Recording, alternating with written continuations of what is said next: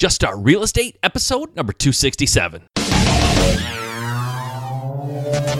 All right, guys, thank you for joining me here on Just Start Real Estate. My name is Mike Simmons. I am your host, and today I've got a great show for you. I've got something cool lined up, some cool content that I want to share with you, and I'm excited to do that. But before I do, I want to talk to you about two things. Number one, are you a new real estate investor who really wants to get into this this business of real estate investing, but you're just overwhelmed? You don't know what to do. You don't know where to start. You need some guidance. You need to see some, you know, some some materials that can kind of walk you through it or give you the encouragement or answer the tough questions that you have about your specific business and your specific challenges. If that's the case and you really want some good uh, content that you can use to move forward and start this business and do it right and get all of your, your questions answered, and I mean all of them answered, then what you need to do is go to my website. On the front page on the far right hand side, there is a banner for the Fail Fast Flipping program. That's right fail fast flipping. Why is it called fail fast? Because we want you to get out there and get going, get started, just start your business. You're going to fail. You're going to have bumps and bruises. You're going to, you know, encounter challenges, but you want to get that out of the way so you can get on to making money and being successful. Everybody has bumps and bruises along the way in the beginning, but if you get out there and fail fast, then you can move forward and be successful. So go to my website on the front page on the right hand side. There's a little banner for the Fail Fast Flipping program. Click on that link, go to the page and check it out. It'll give you all the information about the program before you ever make a decision to jump in and, and get started. And there is a 30, 30 day money back guarantee. I'm telling you, there is no training in real estate anything close to this for anywhere near the price. And honestly, for any price, you're not going to find training like this. I don't care how much you're willing to spend, you'll never find training better than this. And the price is a incredibly reasonable. So go check it out. I know you're going to love it, especially if you really want to get yourself going in the right direction and avoid a lot of the pitfalls along the way. Now, if you've been in the in the industry for a little while, if you're generating leads but not getting enough leads, I want to talk to you about a great lead lead capturing website and uh, the program that you use to create a great website and it's called Lead Propeller. Again, if you go to my website on the front page, on the right-hand side, you'll see a banner for for Lead Propeller. Lead Propeller is a online software that you can use to set up a fantastic lead generating website. Guys, I have one. I'm talking from experience. I'm already getting leads in from the website organically through the internet, through Google searches, and you can too. There's a lot of ways to get leads in this business, but I'm telling you, a way that people are not utilizing to its full potential is online. Everyone knows about realtors, everyone knows about direct mailing. Very few people understand how to harness the power of the internet to bring leads to your inbox every single day. I'm doing it. I love it. I've already gotten deals from it. I think you should check it out. So go to my website on the right hand side, click on the lead propeller banner, right? Go to juststartrealestate.com, the right hand side, lead propeller banner, click on it. Check it out. Again, you can read all about it before you make a decision. Make sure that you enter the promo code Just Start. If you decide to get a, a, a uh, lead propeller site and you'll get one month to try it for free so you can start generating those leads before you ever pay a dime for it i suggest you do it go check it out you will be happy guys that you did i love mine okay let's dive into the show all right, guys, thank you for joining me on another Quick Point episode. I appreciate you being here.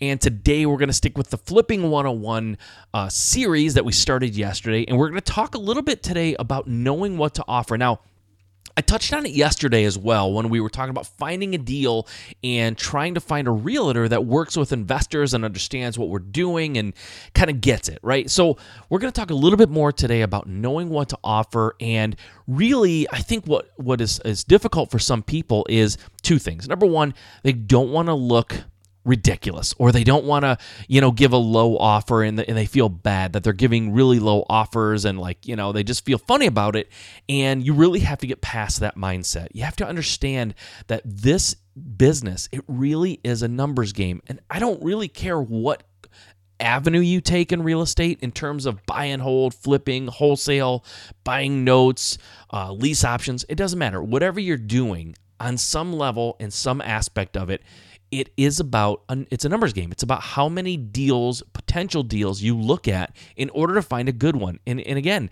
buy and hold investors do it all the time. Wholesalers will tell you for sure it's a numbers game. I mean, they're sending out all kinds of mail pieces and things. So you can't be concerned or nervous about the fact that your offer is going to look really low to people because it, it just is a lot of times.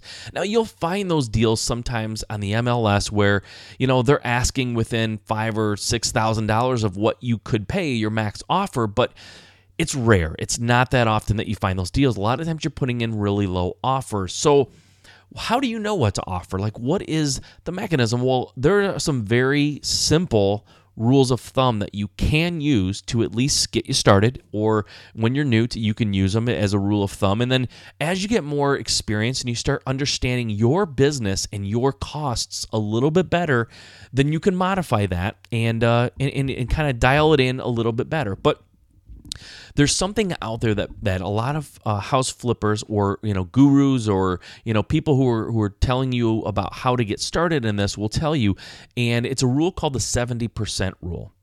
And the 70% rule goes like this, and we're going to use round numbers here. So the 70% rule looks something like this you find a house and you want to put an offering on it. Well, the first thing you have to do is figure out the after repair value, right? The ARV. And let's say for the house that you found, the ARV is $100,000, okay? So after you renovate it, it's going to be worth $100,000. Now, the 70% rule says that you take the $100,000 times 70%, okay, which is $70,000, and then you subtract from that the cost of renovation. And let's say the cost of renovation, for the sake of argument, is $20,000. That puts you at $50,000. That is what you can offer on that property in order to a make your your uh, you know be able to do the renovations and b make the profit that you would want to make on the on the uh, on the property. So the 70% is factoring in all your holding costs, your closing costs, the concessions, it's factoring in profit, everything. It's sort of like a real generic rule of thumb that you can use. Now the 70% rule will will keep you out of trouble in most instances in terms of not bidding too high right? But in some markets, the 70% rule doesn't work because you never get a deal. It's it's far too aggressive and the market just doesn't bear those kind of numbers. So, I've heard a lot of investors say, you know, for their market, they would really need to use like a 75% or an 80% rule because that's just where their market is. That's that's where they have to buy houses in order to be able to win the bid and to ever, you know, to ever actually buy a house. So a 70% rule will keep you safe most of the time. Now, if you want to go one step beyond the 70% rule and get a little bit more dialed in, you can do it one step closer to being like right on the numbers. And what that is, is you take the same house, has an ARV of $100,000, and then you times it by 0.9, 90%. Now, instead of letting everything fall into that huge 30%, you're doing 90%. And 90% is 6% for realtor uh, concessions. And in my market, and in a lot of markets, the buying realtor gets 3%, the selling realtor gets 3%. So assuming that you're using a realtor to sell your properties, 6% is extremely accurate. And the other 4% is the closing costs, right? All the costs associated with, with closing on a property. Usually, it is right around 4%. That's a really good rule of thumb. So the, the, the way that I'm telling you that 10% that you take right off the top is is really accurate because the 6% is pretty accurate. Now, if in your area it's typical for realtors to take 2.5% or 2%, just adjust that number a little bit. But in my market, 3% for the buying realtor, 3% for the selling realtor, that's 6%. So the only number that you're generalizing here is the 4% on the closing costs, right? All the cl- all closing costs are different all the times, right? So 4% for me and for other people in a lot of markets is a really good rule of thumb. So you take to get back to the rule now, the the, the refined method a little bit. You take the the ARV, right?